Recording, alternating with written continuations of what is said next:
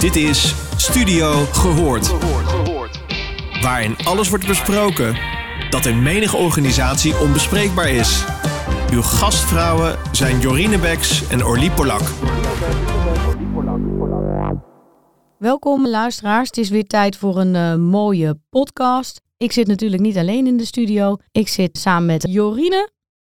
Hallo. En onze gast Helene Snijders. Ha, wat leuk. Welkom. Luisteraars weten nog niet wie je bent, dus we, ik ga je even introduceren. Helene is chirurg bij het Groene Hartziekenhuis en oprichter van Nurses Know Better. Wij vinden het hartstikke leuk dat je hier bent, want we hopen dat we natuurlijk een beetje een kijkje in de keuken krijgen. Maar de luisteraar weet natuurlijk niks en wij ook niet. Zou je ons een beetje kunnen vertellen over je werk als chirurg en wat je zo al meemaakt op je werk? Nou, het is sowieso al ontzettend leuk om over jezelf en over je eigen werk te mogen praten. Ik ben Helene, inderdaad werk als chirurg. En ik doe dat sinds dat ik in 2010, dus dat is inmiddels 12 jaar geleden, dokter werd. En toen met een diploma op zak dacht de wereld te moeten redden. En toen belandde ik later in de uh, wereld van de chirurgie. Waar ik nou, heel veel avonturen beleef. Niet alleen met patiënten die beter maak, repareer met anderen. Dan met name patiënten met problemen aan hun darmen. Dat is dan mijn hobby. Maar ook met de mensen met wie ik dat samen doe. Want dat is natuurlijk waar ook mijn andere hobby, namelijk Nurses Know Better, wat eigenlijk niks anders is dan hoe werk je goed samen met elkaar in het ziekenhuis is. Dus daar wil ik van alles over vertellen. Ja, graag. Hoe doe je het dan beter? En waarom moet je dan zoiets oprichten als Nurses Know Better? Waarom? Eigenlijk begon het allemaal met een anekdote waarin ik ik was denk ik 25 en ik liep door de gangen van mijn nachtdienst. Er was een verpleegkundige en die belde mij op. Die had een zorg, want er was een patiënt en die patiënt die was, nou, die ging niet goed. En ze had echt een grote zorg. En ik, eh, nou, ik ging wel even zelf beoordelen of die zorg terecht was. Ik had immers ervoor geleerd en ervoor doorgestudeerd. Dus ik ging dat wel even zelf eh, bepalen. En zo voelde dat toen ook echt, dat ik dat moest bewijzen. En toen ging ik naar die patiënt toe en ik beoordeelde dat het allemaal wel meeviel. was vast een beetje paniek van die verpleegkundige. Ik was inmiddels de, immers de dokter. Ik had dat besloten en een pijnstilling gegeven. En de volgende ochtend bleek haar zorg, die ik inmiddels ook alweer helemaal was vergeten toen ik naar die patiënt wegliep, bleek haar zorg hartstikke terecht. En mijn gebrek aan die zorg bleek een tekortkoming, omdat die patiënt die was eigenlijk overleden. Dus ik schaamde me helemaal dood. En ik had dat natuurlijk helemaal verkeerd ingeschat. En ik kan me nog het gevoel oproepen wat dat toen deed. Ik ben naar haar teruggegaan en ik heb met haar besproken.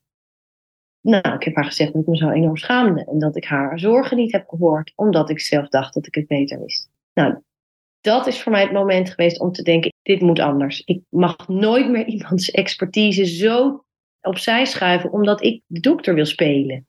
Uh, dus ik heb daarna altijd gedacht, ik moet luisteren naar mensen om me heen. En uh, ze wisten het overigens beter. En ik merkte dat het daarna steeds beter ging. En dat het ook voor mij leuker werd, het werk. En ook voor mensen om me heen, verpleegkundigen, maar ook andere. Hè, er zijn ook eh, OK-medewerkers of anesthesie-medewerkers. Iedereen in dat team met een andere achtergrond daarnaar luisteren maakte voor mij het werk leuker. En ik merkte ook dat de zorg beter werd. En die patiënt werd beter. Dus ik dacht, nou, dat moet ik omzetten in een, in een soort programma. Want het is helemaal niet zo makkelijk om dat te doen. Dat luisteren naar elkaar. Mag ik je iets persoonlijks vragen? Ja. Het is best wel knap wat je hebt gedaan, dat je je zo kwetsbaar daarna hebt durven opstellen. Heel veel mensen, die hebben zoiets uh, misschien ook wel van gehoord, het cognitieve dissonantie.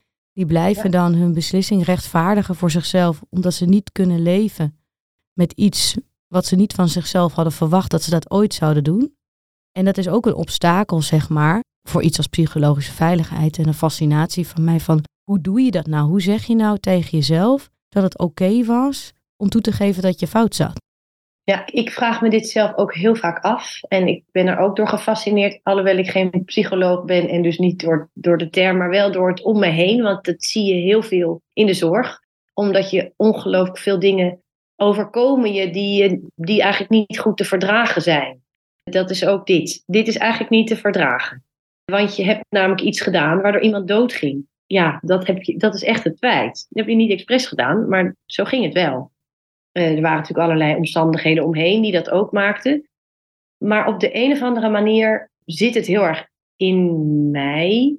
Om in eerste instantie, mijn eerste reactie is ook anderen. En die patiënt was toch al slecht. Of ik ging ook allerlei excuses bedenken. Maar uiteindelijk kijk ik in een spiegel en denk ik, volgens mij is het antwoord het antwoord wat het meeste pijn doet. Namelijk, ik heb iets gedaan wat pijn doet. Oké, okay, hoe kan ik dat oplossen? Door met diegene te praten. En waarschijnlijk kan diegene mij ook steunen.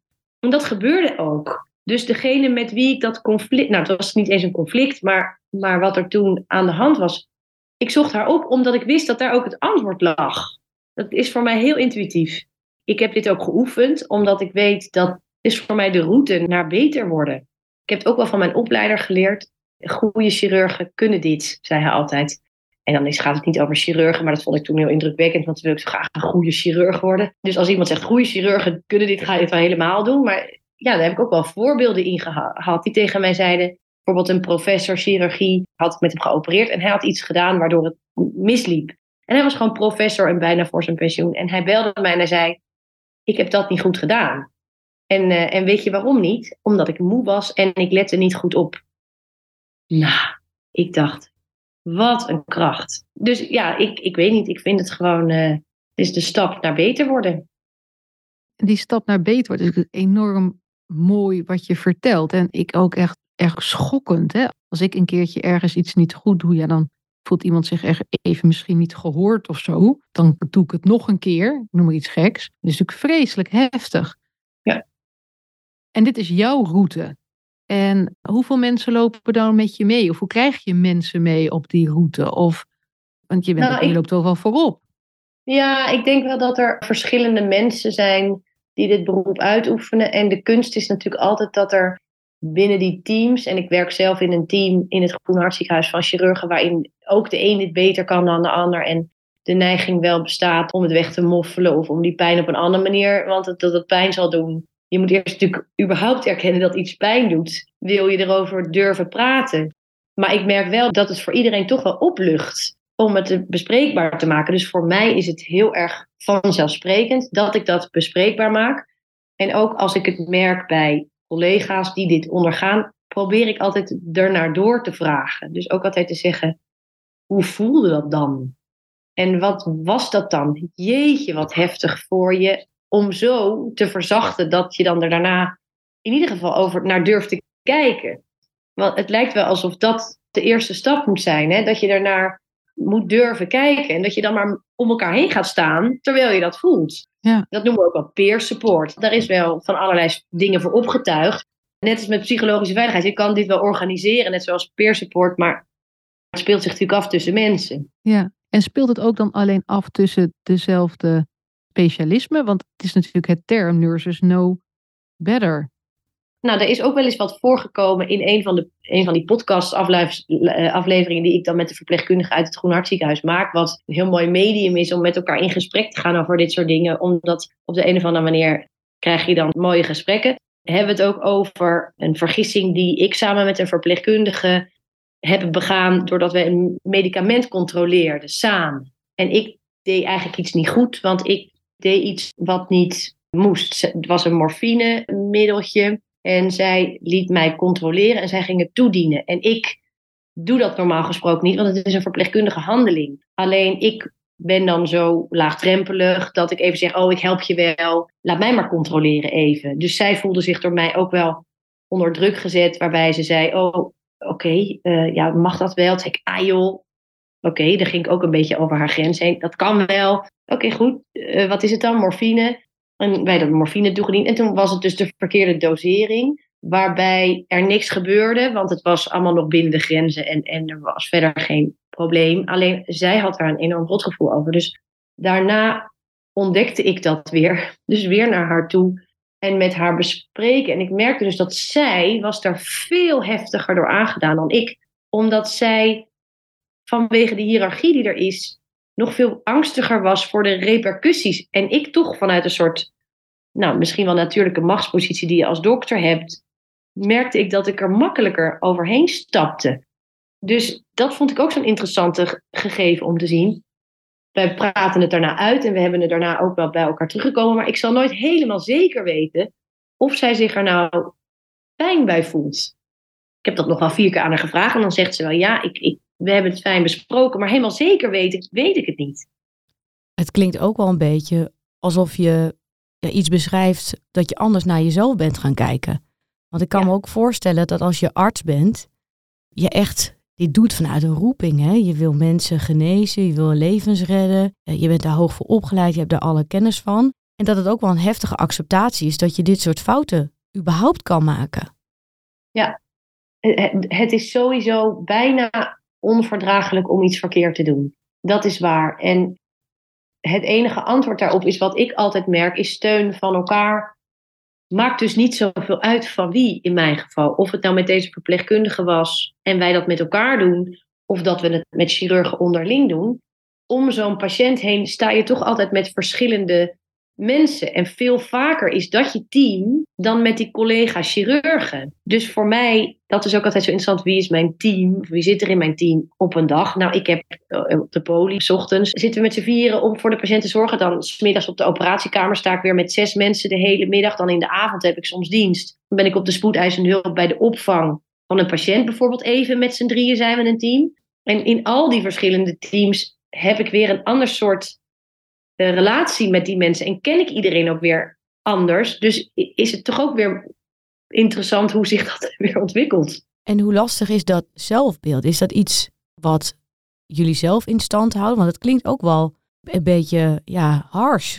Weet je, verwachten we niet te veel van artsen? Ja. Moeten we niet eigenlijk gewoon wat liever zijn en ook gewoon zeggen, joh, dit is ook gewoon werk. Want in ander werk voelt niemand zich zo rot. Hè? In ander werk, als je een fout maakt, Jorine vertelde net een, mooi voorbeeld over zichzelf. Ja, dan ben je eh, ja, een dagje misschien dat je denkt, je baalt van jezelf. Maar het is niet dat je denkt, je hebt iets onvergevelijks gedaan. Maar dit is gewoon het werk, het aard van het werk. En daar heb je gewoon altijd de kans dat iemand wel geneest of niet. Ja, ik denk dat als we daar wat zachter mee zouden omgaan, als maatschappij en ook met elkaar, dat je voorkomt dat is ook wel wat oudere collega's tegen mij zeggen. Ik heb eelt op mijn ziel gekregen om mezelf te beschermen tegen dit soort gevoelens. En dan vraag ik, oké, bedoel je dat je inmiddels ongevoelig bent geworden? Ja. En ben je daar verdrietig over? Weet ik niet, want ik voel het niet meer. Nee hoor, nee, maar dan zegt hij, persoon is een hij, die zegt wel, ik zou wel willen dat ik dat wat minder nodig heb gehad, dat harnas.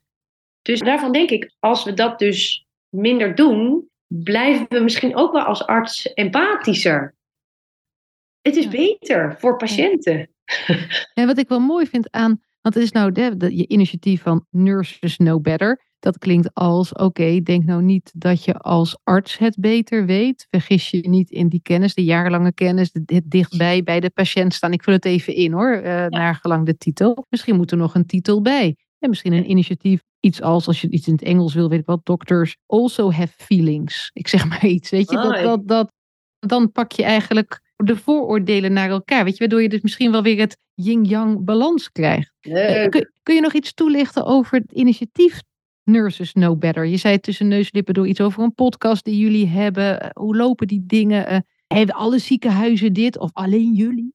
Het is uh, iets wat net voorbij kinderschoenen is, denk ik. We zijn in 2021 gestart met een programma. En ik, we zijn ik en een verpleegkundige en, en een aantal enthousiastelingen uit het ziekenhuis, in het Groene Hartziekenhuis. Met de gedachte om zeggenschap onder verpleegkundigen te vergroten. Eh, of eigenlijk een stem te geven aan verpleegkundigen met de gedachte dat dat meer werkplezier voor verpleegkundigen, maar uiteindelijk ook teams beter maakt. En het programma bestaat uit een vrij intensief nou, het is eigenlijk een cultuurveranderingsprogramma op een afdeling. En de aanpak is een participatief uh, actieonderzoek, waarbij we met de verpleegkundigen samen onderzoeken wat er op een afdeling mogelijk is aan zeggenschap. En in die zeggenschapsvergroting lopen we eigenlijk met elkaar de hele tijd tegen dingen aan die gaan over hoe veilig is het, durf ik iets te zeggen. Dus psychologische veiligheid als randvoorwaarde om die zeggenschap te vergroten kwamen we eigenlijk al heel snel achter.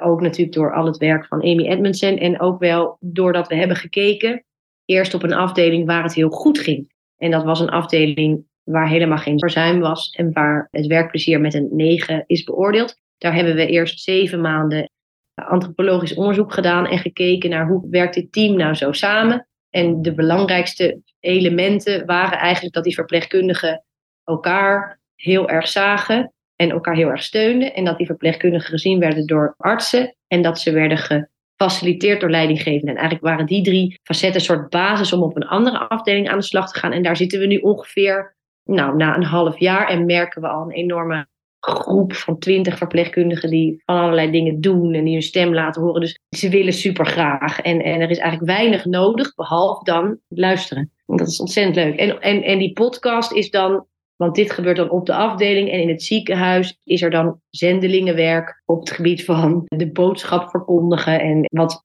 evenementen organiseren en wat podcast. En de bedoeling is natuurlijk dat heel het land wordt veroverd door nurses nou beter. Maar eerst is het echt met name nog een onderzoek wat dan op drie, vier afdelingen gaat draaien. Je hoort ook wel eens dat in ziekenhuizen mensen heel erg in silo's werken. Dat niet alleen rank een enorme gap tussen mensen veroorzaakt, maar ook uh, expertises. Heb je het gevoel dat zo'n programma als Nurses Know Better bruggen slaat tussen die verschillende rollen en functies en nou, misschien ook wel rank of status, hoe je het wil noemen?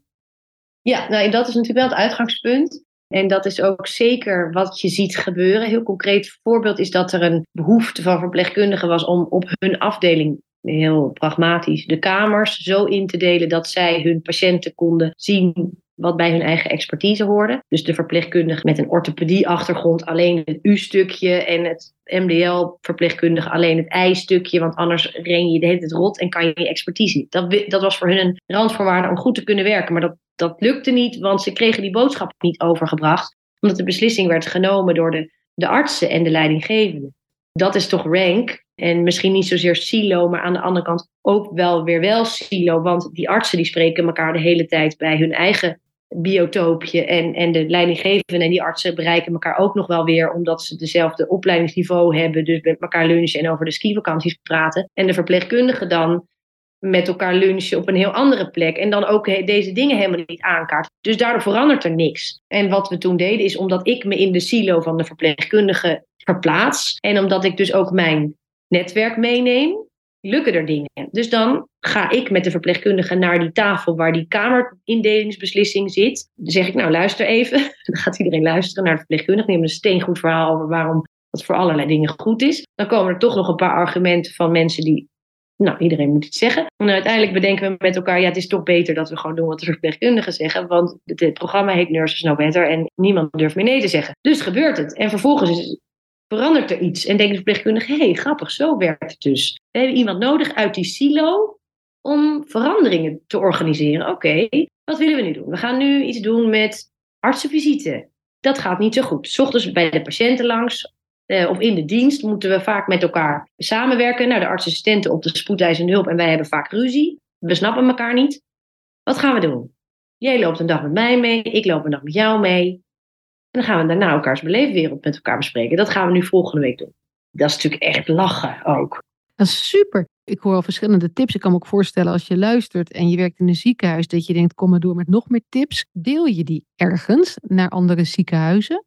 Nee, het moet nog even een beetje een PR-afdeling komen. Dus ja, de podcasts zijn denk ik zitten boordevol tips. Er komen wetenschappelijke artikelen aan voor wie van wetenschappelijke artikelen houdt. We zijn een webinar aan het maken waar, waarvan allerlei dingen in zitten. Binnenkort een heel mooi artikel in de Volkskrant, waar ook van allerlei dingen in te zien zijn. Dus we zijn hard aan de weg aan het timmeren om het wereldkundig te maken. En er is een evenement op 8 maart, wat we samen met de VGZ organiseren, waar iedereen ook voor tips en tricks naartoe mag. Dus wie weet eh, is het over een jaar gewoon in de Amsterdam Arena.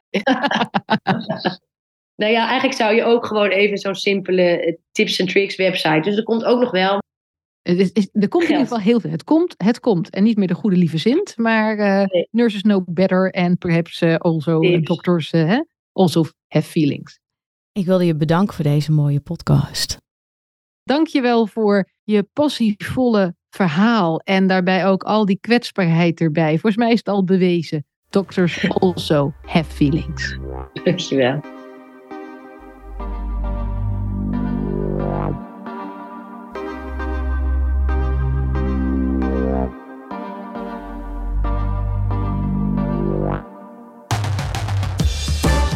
Je luisterde naar Studio Gehoord. Vond je dit een leuke podcast? Laat dan een review achter bij jouw favoriete podcastplatform.